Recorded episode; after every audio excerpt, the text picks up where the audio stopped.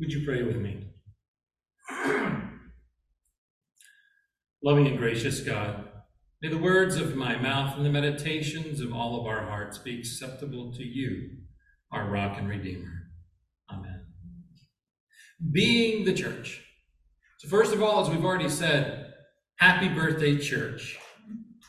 Today, the day that we celebrate Pentecost, is considered the birthday of the church, which makes us, as I said before, about 2,000 years old.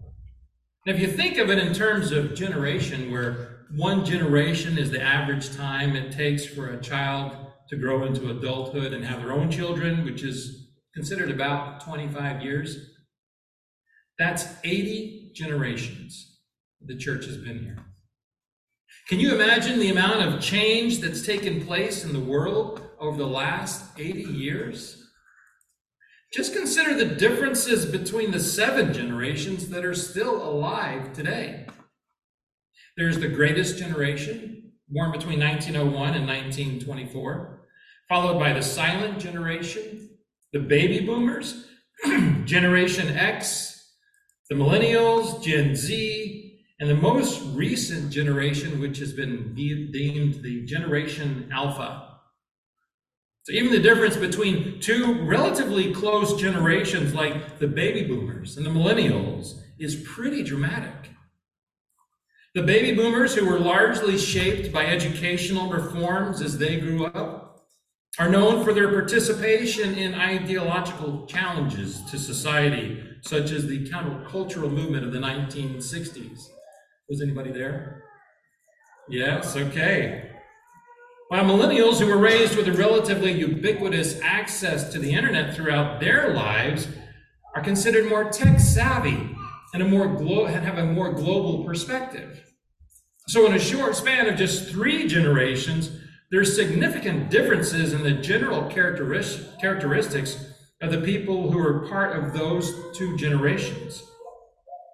Now, let's extrapolate this three generation span to the 80 generation span.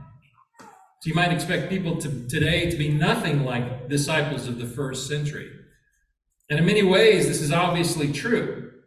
We don't have the political instability, the economic systems, or the cultural connections to those first century Christians. Yet we do relate to them in many ways through Scripture.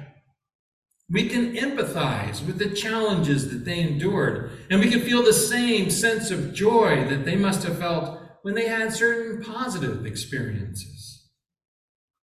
In today's passage from the book of Acts, we encounter one of those moments of celebration following a period of difficult challenges. The disciples were all, were all gathered in one place sometime after Jesus had ascended. And they were probably very tired and confused. I mean, they had been on an emotional roller coaster for several weeks, having witnessed Jesus' crucifixion, then his resurrection, and then his departure again when he ascended. He promised. He promised a comforter or an advocate would be sent by God to guide them. But they had no idea when they would happen, when that would happen, or what they were supposed to do until it did arrive. Christ himself was expected to come back one day, but they had no idea when that would happen either. It must have been a very challenging time. Despite their confusion and anxiety, they faithfully prayed and waited for a sign that would give them a clue as to what to do next. And then suddenly, without warning, there was a sound, a sound like the rush of a violent wind and it filled the house where they were gathered. Scripture tells us that divided tongues as of fire appeared among them, and a tongue rested on each of them. All of them were filled with the Holy Spirit and began to speak in another language as the Spirit gave them ability. So notice that these weren't unknown languages that required a special gift of interpretation. These were languages spoken by people from other nations in the region. Now, Jerusalem was a relatively metropolitan city where there were people there from many different cultures and cities around them. We're told that Parthians, Medes, Elamites, and residents of Mesopotamia, Judea and Cappadocia, Pontus and Asia, Phrygia and Pamphylia, Egypt and the parts of Libya belonging to Cyrene, and visitors from Rome, both Jews and proselytes, Cretans and Arabs. Everyone living or visiting in Jerusalem was able, able to understand these messages that were being proclaimed by the disciples in their own mother tongue. Yet the disciples who were relaying these messages from the Holy Spirit were from Galilee, a small, obscure region to the north, which is normally characterized or not normally characterized as particularly sophisticated. Now, everyone who heard the disciples speaking were amazed and they wondered, what did it mean? The fact that these disciples from a relatively poor part of the world who had recently lost their teacher were suddenly praising God in at least 15 different languages must have been a sign. The stories of Jesus and his disciples probably circulated as rumors around the city. The brilliant teacher who had gained great fame for a while was quickly tried and executed by the leaders of the land. Three days after his burial, he was raised from the dead, but he was no longer with them now. Some say he was went to be with God, but nobody knows where that place is or how to get to it. The disciples must have been overcome with joy and excitement when they experienced this rush of the Holy Spirit, since it gave credibility to what they had been saying all along about their encounters with Jesus. And it reinforced their faith that Jesus truly was with God and was able to fulfill that promise of sending the Holy Spirit. They were so excited about this experience that some felt they were drunk. But Peter stood up and addressed the crowd, pointing out that it was only nine o'clock in the morning, first of all. Of course, they weren't drunk. Besides, although excessive drinking may cause someone to speak differently, it doesn't empower them to speak new languages. Then Peter reminded them of the writings from the prophet Joel, who said that the last days would be marked by God's Spirit being poured out, enabling people to prophesy, to see visions and dream dreams. So, yes, this was a sign. And Peter warned those in Jerusalem to respond to this sign by repenting and receiving the Holy Spirit. And then, referring to the writings from King David, Peter explained to them that the man they had executed, Jesus, was and is the Messiah. As David had prophesied, Jesus was resurrected by God after his crucifixion and has gone to be at the right hand of God. So Peter's arguments were so persuasive that the crowds started to become frightened. They realized that their generation, the King David had, was the one that King David had written about, which would be the one that executed God's anointed one. So I wondered, what should they do or what could they do? Peter encouraged them by telling them that they could be saved through repentance, baptism, and faith in Jesus Christ. If they became followers of Christ, they too could receive the Holy Spirit, which Jesus had sent. According to the author of Acts, about 3,000 people were saved or added to the Christian community in Jerusalem that day. This is the day that we call Pentecost and why we consider it the birthday of the church. But you may ask, weren't there huge crowds that followed Jesus while he walked the earth? Why is this considered the beginning of the church as opposed to maybe the day that the Sermon on the Mount was offered or some other day when there were thousands of people gathered to hear Jesus? This day of Pentecost is different because this was the first day that Christ had ascended, after Christ had ascended to be with God, when the Holy Spirit was given as a special sign, and thousands of people came together as a people of faith to serve as the body of Christ on earth, or to be a part of a church community. And after all, what does it mean to be in the church or to be the church? For a long time, personally, I thought that the church was the building or the place where people gathered together on Sundays to worship.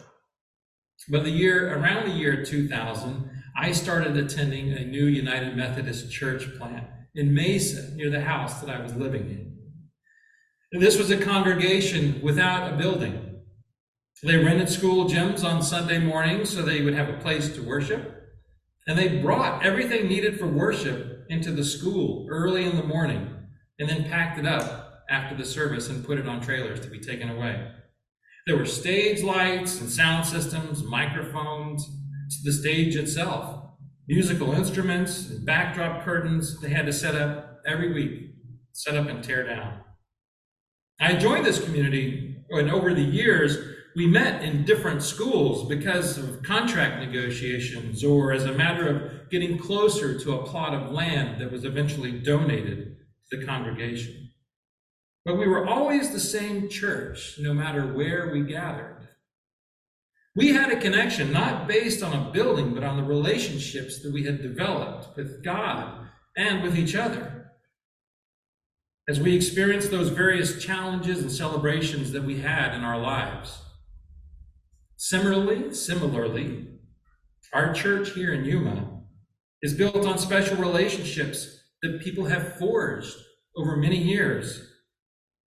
We have a wonderful family here that has been passed down to us over several generations.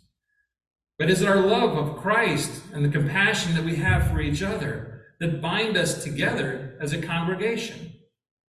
The first members of this congregation who started gathering at the First United Methodist, as the First United Methodist Church of Yuma, back in 1893, I believe it was.